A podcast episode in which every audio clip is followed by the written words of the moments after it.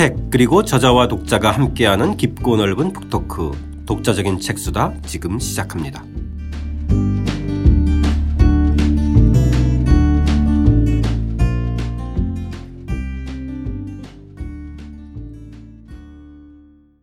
주경철 선생님과 함께하는 주경철의 유럽인 이야기 3장이죠.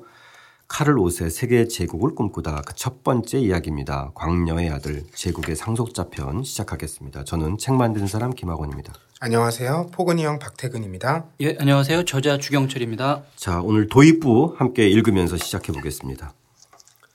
중국사와 유럽사의 기본적인 차이는 무엇일까? 제국의 유무라 할 수 있다. 중국에서는 진시황 이후 줄곧 제국의 역사가 이어진 반면 유럽 대륙은 로마 제국이 몰락한 뒤 여러 국가로 나뉘어 서로 경쟁하는 흐름을 보였다. 유럽이 다시 하나의 문명, 하나의 종교, 하나의 제국으로 통합되어야 한다는 소망이 제기되곤 했지만 언제나 꿈에 그쳤다. 다만 유럽 안에 제국 비슷한 것이 있었으니 신성 로마 제국이 그것이다. 대체로 오늘날 독일과 오스트리아를 중심으로 중동부 유럽의 광대한 지역을 제국령으로 했지만 그 넓은 땅을 황제가 실질적으로 지배했던 것은 아니고 그 내부에 대중 소규모로 다양한 여러 정치체가 복잡하게 혼재해 있었다. 볼테르의 표현대로 신성하지도 않고 로마와도 무관하고 제국도 아닌 상태였던 것이다. 합스부르크 왕실의 지배력이 직접 미치는 곳은 그야말로 자기 가문 소유 영토에 불과하고 나머지는 명분상의 지배권에 가까웠다. 예, 청취자 여러분들도 바로 이 대목을 보시면 에, 우리가 이제 앞으로 얘기하는 카를로 5세 시기의 전체적인 그 맥락이나 흐름을 좀 이해할 수 있을 것 같고 특히 또 에, 중국사하고 비교해서도 좀 확연히 좀 차이가 나는 대목인데 일단은 유럽사 전체적으로 보면 로마 제국 이후에 제국다운 제국은 없었다 이렇게 얘기할 수 있나요, 선생님? 그렇죠. 네. 그러니까 이제 어 고대사에서 보면은 어이 한쪽에 이제 유라시아 대륙 전체를 큰 덩어리로 봤을 때 동쪽에 한 나라 한 제국이 있죠. 네네. 그리고 서쪽에 로마 제국이 있어요. 음. 그래서 그 전성기 때 보면은 로마 제국하고 한 제국의 크기가 거의 비슷하고 아. 그다음에 그 통치 제국의 어떤 그 속성도 비슷하고 제국다운 제국의 면모로서 그렇죠? 예. 네. 그리고 이제 그 이민족과의 관계 그러니까 동쪽에서는 흉노가 있고 서쪽에서는 어, 게르만족이 있고 이 관계도 비슷하고 그래서 아. 이 양쪽의 대칭성이 가장 뚜렷한 게 한 나라와 로마 제국 시대예요. 아, 흥미롭네요. 예. 네. 그런데 이제 이 중국에서는 어뭐 일치일란이라고 그러잖아요. 한 번 통치 제국 질서가 어, 유지가 됐다가 흔들려서 이제 혼란기가 오고 그런데 다시 또 제국이 그렇죠. 독립되고 제국이 예, 예. 독립되고 그래서 제국의 역사가 쭉 지속돼 온 거죠. 네. 저는 좀 그런 생각을 하는데 오늘날의 중국도 이게 좀 공화국이지만 사실은 음. 굉장히 많은 부분에서는 제국이라는 키워드, 제국이라는 개념으로 보면은 이해될 만한 게더 네. 많지 않을까 좀그 시스템이 좀 그런 그죠? 예. 네, 중앙 집권적이고 관료적인 이런 예. 측면들이. 근데 이제 유럽사에서는 로마 제국이 무너지고 나서는 두 번 다시 그와 같은 제국으로 가질 못해요. 네. 그러니까 이제 작은 어떤 정치체들 결국에 이제 그게 국민국 우리가 알고 있는 국민 국가들 무슨 어, 영국이라든지 프랑스라든지 이탈리아라든지 이런 거로 이제 그 나아가는 거죠. 네. 근데 이제 유럽에서도 어, 이 유럽 전체가 다시 하나로 뭉쳐야 된다. 음. 그러니까 하나의 어, 문화 단위, 하나의 경제 단위, 뭐 더 나아가면 하나의 정치 단위로 나아갔으면 하는 그 이념이라는 꿈 같은 거는 늘 있어요. 네. 그러니까 우리가 오늘 보는 이제 이 카를로스가 그 로마 제국을 다시 한번 만들어 보자고 하는 마지막 꿈이었는데 이제 그게 깨진 거고. 뭐 그 후에 예컨대 뭐 나폴레옹이라든지 어, 히틀러처럼 무력을 통해서 한번 이걸 다시 만들어 보자는 시도도 있었지만 대개 이제 실패하죠. 네. 심지어는 오늘날 유럽 공동체처럼 최소한 경제적인 어떤 그 큰 협력 단위를 만들자 하는 것도 쉽지 않잖아요. 네. 네. 그러니까 이제 이게 중국사와 유럽사의 가장 기본적인 차이점이라고 할 수가 네. 있습니다. 아무튼 그 점이 이 오늘의 이 도입부가 상당히 많은 것들을 좀 시사하는 것 같고 그 중에서 또 보면 선생님께서 인용하신 이 볼테르의 표현도 굉장히 흥미로운 것 같아요. 그 시기에 그러니까 제국다운 제국이 사라진 시기에 여전히 남아 있는 신성 로마 제국이 신성하지도 않고 로마도 아니고 또 제국도 아닌 네. 이세 가지가 다 아닌데 이름은 신성 로마 제국. 볼테르가 말을 잘하잖아요. 네. 네. 그러니까 이게 그 로마 제국은 무너지고 진짜 제국다운 제국은 없는데 제국의 이념이 되살아나는 거예요. 네. 그게 이제 그 10세기 이때에 이제 희미하게 뭐 그러니까 신성 로마 제국의 기원에 대해서도 이제 뭐 그 설명하는 그 틀이 좀 다르긴 합니다만 네. 이제 어 로마 제국을 되살리자 하는 것이 이제 만들어졌는데 이게 정말 그 중국의 제국하고 똑같냐면 절대 그렇지가 않거든요. 네. 그러니까 지금 이제 우리 보는 것처럼 제국이라고 하는 큰 틀은 희미하게 있는데 네. 실질적인 의미는 사실은 그 안에 있는 무슨 오스트리아라든지 무슨 네덜란드라든지 뭐 이런 것들이 정말 의미 있는 단위죠. 네. 그 위에 일종의 덮어쓰기를 한 상태인데 어, 그러니까 있는 듯 없는 듯 그래요. 네. 그러니까 정말 신성하지도 않고 로마도 아니고 제국이라고 실질적인 지배력도 좀 약하고 그렇죠. 그렇죠. 네. 그러니까 지금 그거를 그 그림자에 불과한 거를 실체로 만들자라고 하는 게 칼의 이제 마지막 어떤 희망이었는데 네. 그 깨진 거죠. 네. 참 도입부부터 그런 좀 어떻게 보면은 그 사실 쉽지 않은 도전 또 한계를 좀 짊어지고 가는 어떤 도전이기도 한 것 같아요. 그죠? 그렇죠. 네. 자, 이제 저희들의 주인공, 예, 이 샤를 5세 이야기를 좀 해볼 텐데, 일단은 이 예, 공식적인 명, 명칭은 선생님께서는 여기서는 공식적인 곡이라보다 그냥 카를로 통일하자 이렇게 하셨나요? 되게 예. 다양한 이름으로 쓰여졌는데. 그러니까 이게 그 유럽 만약에 이제 음, 영국이나 미국의 교과서에서는 하나같이 다 찰스라고 부르죠. 네네. 수많은 찰스들이 있죠. 그렇죠. 그런데 이제 이게 아 저쪽에서는 카를로고 저쪽에서는 뭐 저 카를이고 하는 걸 이제 물론 알고는 있는데 네네. 그냥 이제 찰스라고 부르는데 근데 사실 실제로 보면은 이 이름이라고 하는 게 언어마다 다 다르잖아요. 네. 그러니까 뭐 우리 베드로라고 하는 그거 어디서는 페터, 어디서는 피터, 뭐 표트르, 피에트로 뭐, 뭐, 뭐 그런 식으로 나라 그 국가마다 이제 다 이름이 다른 거죠. 그렇죠. 이게 제가 지금 기억나는 게 한 가지 그 그런 에피소드가 있어요. 제가 박사 논문 쓸때 네. 아, 그 상인들 이걸 추적하는 건데 어, 네덜란드 쪽에서 활동하던 그 인물이 있어요. 이게 에, 이름이 요한 뭐 좌, 얀이에요. 얀. 얀 혹은 뭐 요한이라고 부르는 저쪽 동유럽에 이제 그 사람이 가서 활동을 하는 그걸 추적을 하는데 이쪽에 한스라고 하는 인물이 나와요. 네. 이쪽엔 얀반 듀이렌, 저쪽에는 한스 반 듀이렌. 이게 누굴까? 그래서 제가 이제 이게 아마 뭐 동생이든지 사촌이든지 누구 음. 아닐까라고 그래서 그 원고를 써가지고 갔더니 우리 지도 교수가 시에 웃으면서 같은 인물이네 그러더라고요. 네. 다른 건 뭐 피오트르 피터 이거 똑같은 거는 알겠는데 네. 얀하고 한스가 같은 종류라는 건 사실 그때 잘 알기가 어려워요. 네. 그러니까 요한 그 뒤에 부분이 이제 한스 이렇게 되는 거죠. 네. 그러니까 지금 황제 지금 카를도 그냥 황제이기 때문에 어, 이 독일식으로 불러주는, 어쨌든 통일은 해야 되니까. 네네. 그래서 여기서 이제 카를이라고 부르지만 정말 이게 카를로스, 샤를, 찰스 다 이제 뭐 가능한 이름인 거죠. 그렇죠. 실제로 뭐 아시아에서도 예전에는 이름들을 서로 다 이제 외래어기 때문에 제각각의 해석으로 이제 불렀는데 사실 문법도 세계적으로 보면 이제 전 점차적으로 고유명사는 원음에 각밖에 그냥 하기 때문에 지금은 이제 뭐 북한의 김정은도 전 세계가 다 김정은으로 부르니까 아마 네, 그렇죠. 이제는 좀 지금은 그 당시 불렀던 내지는 지금 불리는 그런 이름으로 다 좀 고유명사 같은 경우는 통일하는 방향으로 가도 되지 않을까 싶은데. 그죠? 그런데 하여튼 그래도 이 경우에는 네. 전 유럽적인 인물이고 아, 출신은 그렇지. 네덜란드인데 네. 스페인 왕이고 독일 쪽에 또 황제고 이래서 여전히 통일하기가 쉽지는 않습니다. 맞아요. 그러니까 약속을 하는 수밖에 없어요. 네. 그 지역에 가면 또 그렇게 불리고 그렇죠. 저 지역에 가면 저렇게 불리고. 네.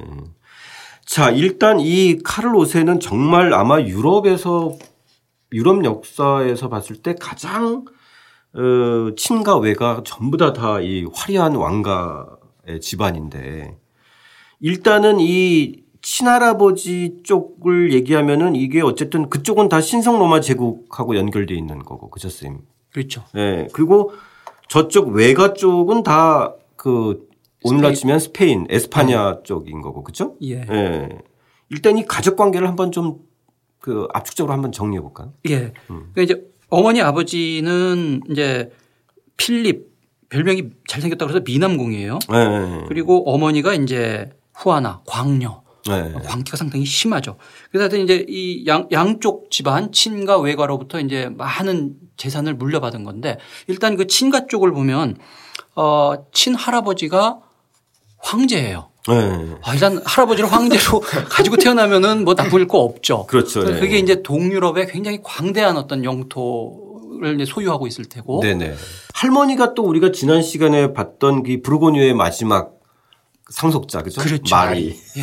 그러니까 이게 우리 지난번에 봤지만 그 복잡한 과정을 해서 네. 이게 부르고뉴령이라 그러는데 네. 오늘날의 곧 프랑스 동부의 부르고뉴만 의미하는 게 아니라 저 스위스 변경서부터 저 위에 베네룩스 여기까지 굉장히 넓은 영토를 네. 한때 차지하고 있었잖아요. 그렇죠. 그 그거를 상속받는 어떤 여인. 네. 어, 마리. 이 마리하고 그 다음에 이제 이 저 어, 황제 요쪽 계열 이 두 사람이 결혼을 하니까 결국은 유럽의 정말 방대한 영토가 이 미남공 자기 아버지 카를의 아버지한테로 이제 일단 들어온 거죠. 그렇죠. 이게 예. 이제 친가 쪽 재산이에요. 네. 남의 재산 우리 정리를 좀 잘해주고 있네요. 네네. 그리고 나서 이제 외할아버지 쪽은 이제 외할아버지가 아라곤 국왕이고. 예. 네.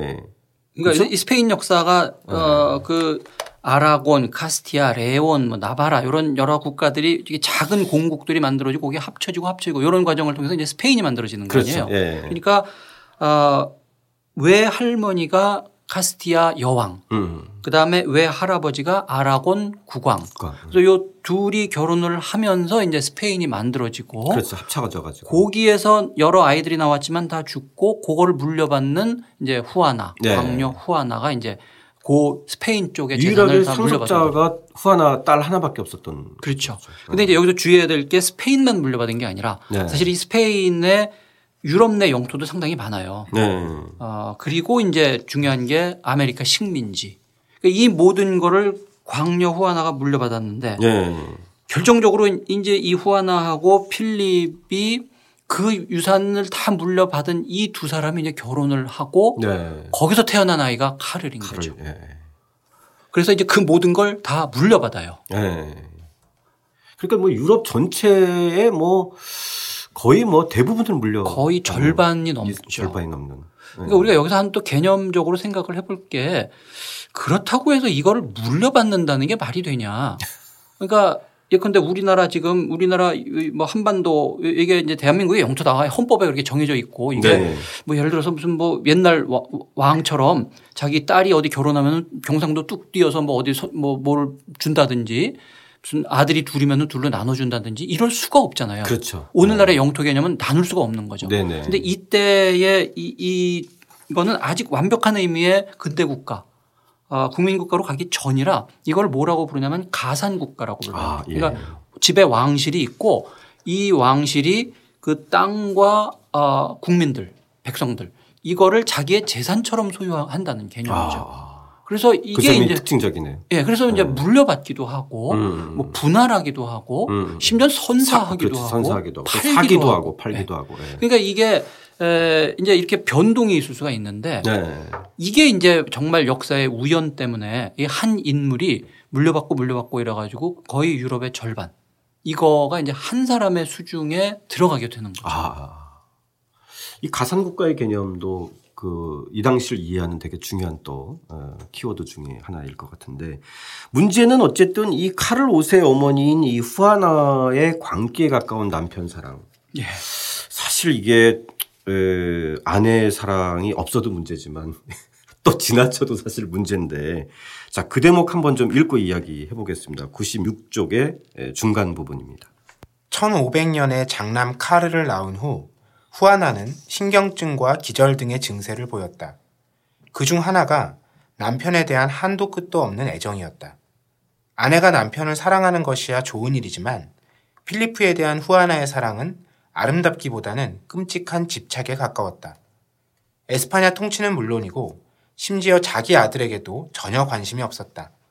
오직 잘생긴 남편에 대한 끈질긴 애정 공세만 계속했다. 그렇게 이때는 쌤뭐 지나친 광기보다도 그 남편에 대한 어떤 집착, 애정 이런 게 좀 더 강했던 시기인가요? 어떤가요?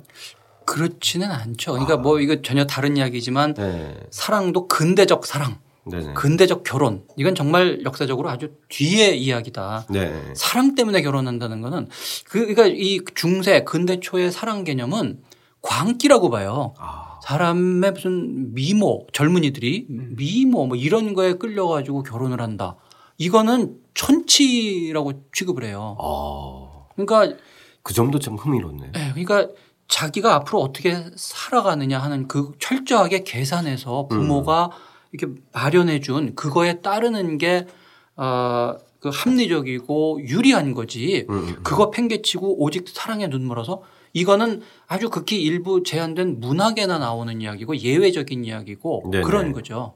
그러니까 이제 그 뿌리 깊은 정략 결혼의 어떤 측면이 강한 아주 100% 거죠? 순수 정략 결혼을 하고 있죠. 우리 지금 네. 이 책에 나오는 모든, 모든 사람들은 거의 대부분 네. 이제 그렇게 하고 있죠. 철저하게 네. 계산하고 네. 어, 저, 만약에 어, 프랑스의 법령 같은데 근대 초의 법령 같은 거에 어, 아들이 어, 저기 부모의 허락 없이 자기 스스로 그냥 사랑 때문에 결혼했다. 그러면은 어, 가장 기본적으로는 유산 상속에서 배제해 버려요. 네. 네가 그랬으면 네가 알아서 살아라. 아. 아주 심한 경우에는 어, 부모의 허락 없이 이게 아마 16세기에 그런 사례가 잠깐 있었나 봐요. 부모의 허락 없이 어, 결혼하고 그걸 고집하면 사형당할 수도 있어요. 음. 그러니까 정말 이, 이, 이, 지금 후아나처럼 사랑에 완전히 눈이 이렇게 멀었다 그러면은 이 진짜 광기라고 보는데 음. 다만 이제 이 경우는 진짜 약간 광기와 사랑이 지금 이렇게 겹쳐진 오버랩되는 경우죠. 음. 자 결국 이 남편 필리프의 죽음으로 인해서 아내 이후아나의 광기가 좀 극도로 달하는데요. 98쪽에 그 대목도 한번 좀 읽고 이야기 나눠보겠습니다. 1504년 11월 카스티아 여왕 이사벨이 사망했다. 이제 후아나가 어머니의 뒤를 이어 카스티아의 왕위를 물려받았으나 물론 통치 능력이 전혀 없었으므로 아버지 페르난도가 섭정 자격으로 카스티아를 통치했다. 그는 카스티아의 왕위를 사랑하는 둘째 손자 페르디난트에게 물려주고 싶어 하는 게 분명했다. 이를 감지한 필리프가 그런 사태를 막으려고 1506년 후아나와 함께 에스파냐로 찾아갔는데 여기에서 이상한 사건이 벌어졌다. 그는 부르고스에 머물던 중 카드 놀이를 한 후 물 한 잔을 마셨는데 다음날 고열과 심한 구토 증세를 보였다. 필리프는 그렇게 엿새를 앓다가 울부짖는 후아나의 품에서 죽었다. 당시 카스티아 궁정에서는 부검을 하지 않고 바로 방부 처리를 한 채 내장을 끄집어낸 뒤 매장하기로 결정했다. 음, 일단 이 남편의 이 사망 이전에 흥미로운 것이 에, 카스티아 여왕 이사벨이 사망한 후 예. 어, 딸한테 또 왕위를 물려줘요. 예. 여왕이 또 딸한테 물려주는 거. 이거는 좀 사실 이 동양에서는 쉽지 않은 그죠? 그렇죠. 네. 우리 뭐 신라 시대 때 여왕이 있고 그렇죠. 그다음에는 여왕 자체를 보기가 쉽지 않죠. 쉽지, 쉽지 않게 불가능하죠. 불가능하죠. 예. 그러니까 왕에 대한 어떤 개념 자체가 이제 어떻게 정립을 하느냐인데 네. 우리 지난번에 그 프랑스 잔다르크 편에서 봤을 때 쌀리카법이라고 하는 게 나오잖아요. 네네. 백년 전쟁 때 이제 영국이 뭐 이 왕이 요구하고 이럴 때 쌀리카법을 찾아내서 그걸 음. 근거로 해서 어, 여성은 왕이 될 수가 없다. 왕위를 계승하는 어떤 중간 징검다리는 될 수 있지만 그 사람 자신은 왕이 될 수가 없다. 그래서 그거를 내세웠기 때문에 그 후에 프랑스에서는 여왕이 없어요. 아, 예. 근데 이 살리카법이 적용되지 않는 어, 스페인 혹은 잉글랜드 뭐 엘리자베스 1세처럼 혹은 여기 이사벨처럼 이게 여왕이 가능한 거죠. 아. 그래서 프랑스와 다른 나라의 차이점이 좀 있는 거군요. 그렇죠. 예. 그러니까 여기는 이제 살리카법이라고 하는 걸 이제 뭐 자기네 법의 근거로 지금 삼지를 않고 있으니까요. 네네. 그러니까 어 지금 아직 스페인으로 완벽하게 통합이 되기 전이에요. 그러니까 어 카스티아의 여왕하고 아라곤의 왕이 결혼을 해서 일단 어 각자 자기 나라의 왕이 돼 합쳐서 지금 통치를 하는 거고 그렇죠. 여기서 애가 나와서 그 두 개를 다 물려받으면 이제 근대 스페인으로 넘어가는 그 시점인데 네네. 어쨌든 아직까지는 카스티아는 카스티아대로 상속을 받고 네. 아라곤은 아라곤대로 상속을 받는 아직 고 관계거든요. 네. 그럴 때 지금 그 카스티아의 여왕인 이사벨이 사망을 했고 그걸 물려받을 사람이 후안밖에 없으니까 후아나 그러니까 이제 네가 카스티아의 여왕을 물려받아라. 그런데 아직 아라곤 국왕은 살아 있으니까 네. 이제 아버지죠. 아버지가 근데 정, 아직 정신이 좀저 미약 취약하고 뭐 이러니까 통치를 못할 테니까 내가 섭정을 해줄게 하는 지금 고 상태예요. 네. 그러고 있는데 이제 이 왕위를 놓고 후아나가 물려받아야 되는데 물려받지 못한다. 그러니까 이제 그 남편인 필립이 미남 이 필립이 뭔가 이거 좀 음, 이상하게 돌아가고 꺼림칙, 있네. 꺼림칙하다. 네. 꺼림칙하다. 네. 확실하게 가서 좀 정리해야 되겠네. 네네. 그래서 스페인으로 갔다가 거기서 뭘 잘못 먹어가지고 지금 이제 이 고열에 시달리다가 죽은 거죠. 예. 여기 그 대목 재밌잖아요. 예. 뭐 울부짖는 후아나의 품에서 죽었어요. 예. 이 사랑하는 남편이 죽으니까. 당연히 독살설이 나올 만한 정황이긴 해요, 선생님. 그죠? 그러니까 이때 말이 많았어요. 음. 왜 갑자기 그 젊은 사람이 그렇게 죽냐. 음. 그리고 이 스페인 아라곤 국왕, 그러니까 후아나의 아버지는 사실 그 저 사위 별로 마음에 들어 하질 않았거든요. 예, 둘째 손자의 좀 애정이 좀 있었다. 예. 그러니까 차라리 이 음. 손주한테 직접 주면 어떨까 그게 가능할까 지금 이 국리를 하는 것처럼 보였고 네. 더더군다나 지금 어렵게 어렵게 스페인이라고 하는 국가를 지금 만들어 가고 있는데 이거를 자기 딸한테 주는 건 좋은데 이 딸이 지금 정신이 저러, 저러니까 이거 그러면 사위한테 넘어가는 건데 네. 사위한테 주는 거 별로 안 좋죠. 그렇죠. 네. 그러는 마당에 갑자기 사위가 죽으니까 음. 음. 이거 뭐가 있다. 그런 얘기가 당시에 많이 퍼졌는데 지금 이제 뭐 그 사료 비판하 분석해보고 뭐 이러면은 그럴 것 같지는 않다. 이건 분명히 그냥 진짜 티푸스로 죽은 것 같다라고 하는 게 정설입니다. 아, 예. 자, 그렇게 해서 결국은 이제 카를이 이제 양쪽으로부터 엄청난 유산을 물려받게 되는데 일단 뭐 아까도 저희가 한번 살펴봤지만 일단 얼마나 물려받는지 한번 좀 정리해 보겠습니다. 99쪽입니다. 카를은 부모에게서 엄청난 유산을 물려받았다. 친할아버지가 황제이니 합스부르크 왕실이 소유한 중동부 유럽의 광대한 영토를 물려받게 되고 친할머니는 부르고뉴 가문의 유일한 상속자여서 유럽 중심부의 알짜배기 땅들을 받게 된다. 외가 쪽으로는 앞서 말했듯이 에스파냐의 페르난도 2세와 이사벨 1세가 외 조부모이므로 카스티야와 아라곤 그리고 광대한 아메리카 식민지를 물려받는다. 이 모든 유산이 한 인물의 수중에 들어오게 된 것이다. 네. 이 과정에서 흥미로운 거는 이제 그 이 외할아버지 페르난도가 예상보다 상당히 일찍 이제 죽게 돼서 그죠? 네. 네. 그래서 이 카스티야뿐만 아니라 이제 아라곤까지 물려받는데 흥미로운 것은 1516년에 그 자기 어머니 후아나하고 공동 왕으로 선포되는 장면이에요. 예. 이것도 사실상 굉장히 저희들로서는 좀 굉장히 좀 이렇게 어 이거 좀 이럴 수 있나? 이런 좀 느낌인데, 선생님. 공동 왕이라는 게 이전에도 뭐 좀 있었나요? 그러니까 이게 이제 아까 말씀드린 그 살리카법과 또 관련이 있어요. 아, 예. 살리카법은 남성 어 이 확실하게 왕위를 물려받는 이런 거지 뭐 부부라 그래서 공동왕이라든지 뭐 이런 것이 이제 가능하지 않은 체제인데 네네. 지금 그거에 규정되지 않는 스페인 같은 경우 잉글랜드 같은 경우 이게 이제 가능한 거예요. 그래서 어. 지금 어 이사벨 페르난도도 일종의 이제 공동 왕이고 더 네네. 확실하게 이제 그래서 그 중에 어머니가 돌아가시고 뭐 어 그래서 그걸 물려받은 딸 또 거기에 아들 이 둘 사이에 이 왕위를 이 하여튼 정리를 해야 되는데 후아나 어머니는 정신병 때문에 통치를 못하고 그래서 이걸 확실하게 그냥 아들이 확실하게 내 거로 했으면 하는데 법제상 지금 그게 안 되니까 그렇죠. 예, 명분상 그게 사실 명, 쉽지 않으니까 그렇죠. 그러니까 일단 공동 왕이라고 해서 음. 사실상 이제 자기 혼자 통치를 하는 거죠. 예. 뭐 그렇게 하겠다는 건데 어쨌든 그게 가능하려면 공동 왕 제도가 있어야 되거든요. 아. 그러니까 지금 이제 스페인은 이게 가능한 거. 근데 이게 그 다음 사례도 있어요. 그 1688년에 잉글랜드에서 어, 명예혁명이 일어나잖아요. 네네. 그 명예혁명이 일어났을 때 이제 그 제임스 2세죠. 제임스 2세가 전제정을 펼치니까 이제 그 왕을 내쫓고 귀족들이 그 왕의 딸이 지금 네덜란드에 그 시집가 있잖아요. 네. 그 딸과 사위 이 두 사람을 모셔오죠. 그래가지고 어, 앞에 왕을 내쫓고 그 두 사람을 불러와서 이제 이걸 어떻게 하냐 그럴 때 최종적으로 합의를 본 게 공동왕이에요. 아. 윌리엄과 메리. 음. 거기도 역시 이제 공동왕이죠. 네. 그럼 공동왕이라고 할 때 무슨 의사결정이나 뭐나 이런 것들에 대한 구체적인 그런 협약 같은 건 없나요? 사실 진짜 어떻게 보면 갈등 자체를 좀 내재하고 있는 거잖아요. 공동왕 자체가.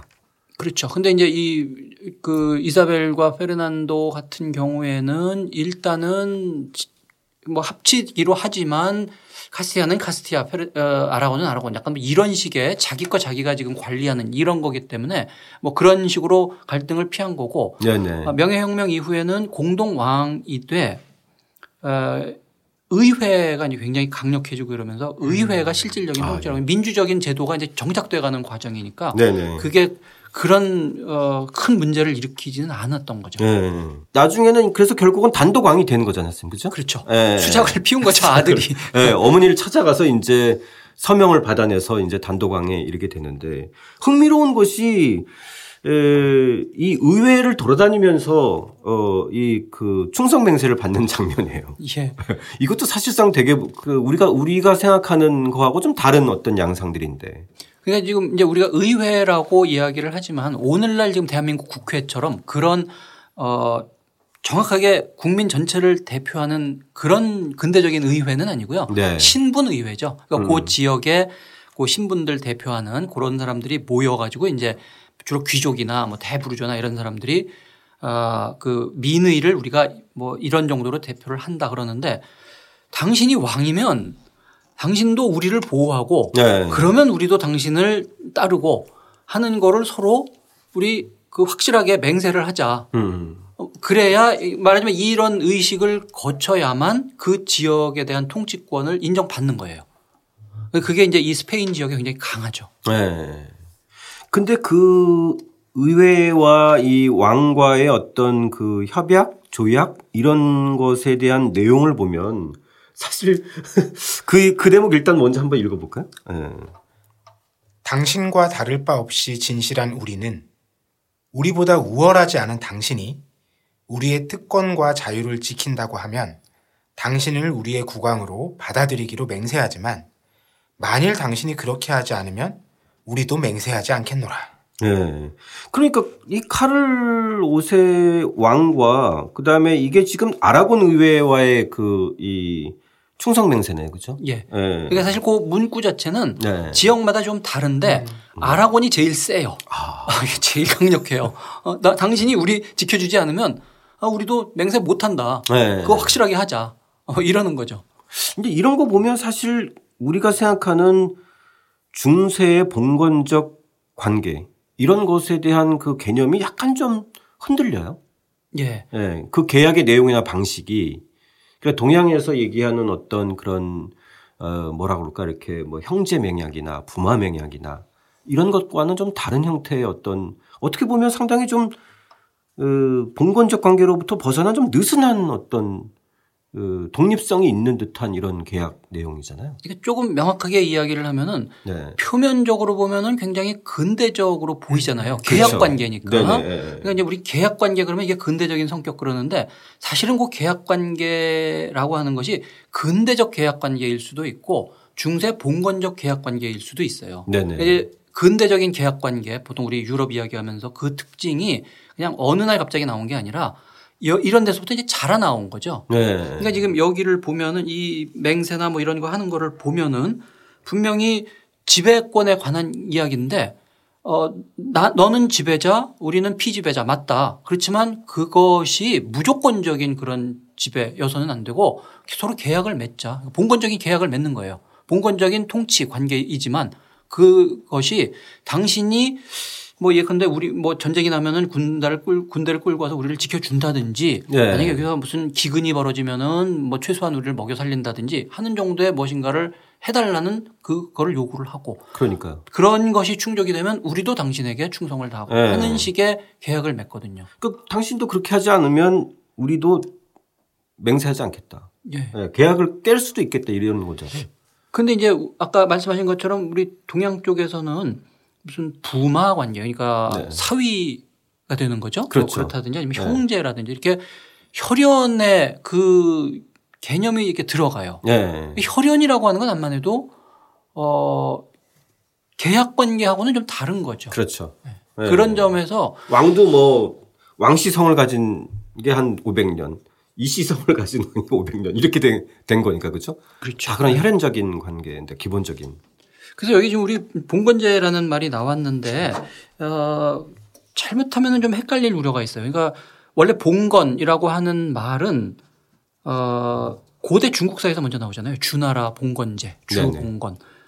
봉을 세운다라고 하는데 봉이라고 하는 것이 이제 아마 제가 알기로는 제사 지내는 어떤 그거 관련이 있어요. 그러니까 중앙에 황제가 있고 그 지방의 친족들이 황제에게 충성을 맹세하는 관계를 이루되 크게 보면 이제 일종의 제사 공동체잖아요. 같은 네. 혈연 관계에 있기 때문에 그러니까 혈연 관계를 통해서 어 광대한 지역의 이 통치 체제를 만들어가는 이 방식인데 이게 지금 이제 유럽에서 퓨더리즘 봉건제라고 우리 번역을 하죠. 그 퓨달리즘을 봉건제라고 아, 번역을 했거든요. 봉건제라는 네. 말을 가져와서 네네. 그러면 고대 중국의 그 봉건제하고 중세 유럽의 봉건제가 같냐? 표면적으로 비슷하기 때문에 지금 가져온 거예요. 네네. 그러니까 고대 중국의 그 봉건제는 혈연적인 어 제사 공동체적인 그런 성격을 한, 내, 내 쪽으로 가지고 있으면서 이제 그 지배 체제를 만들어 간 건데 중세 봉건제는 이거 계약 관계거든요. 상위 기사하고 하위 기사 사이에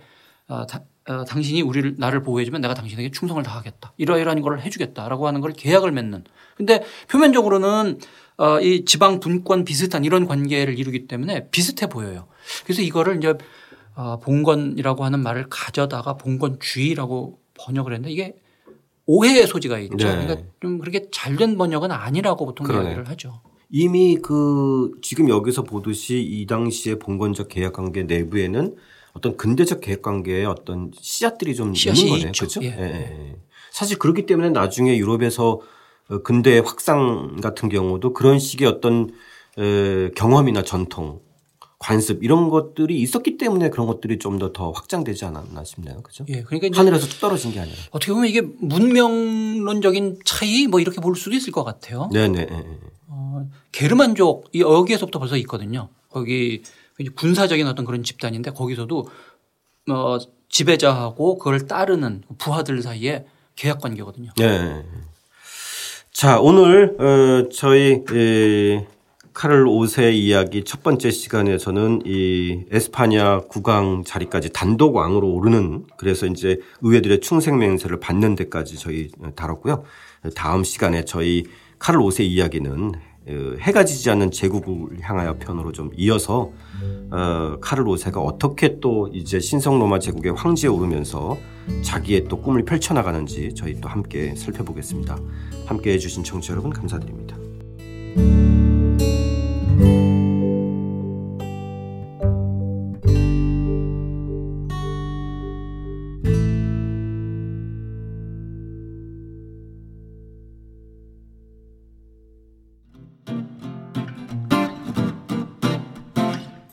독자적인 책수단은 책 읽는 사람들이 모이는 공간 알라딘 서점과 함께합니다.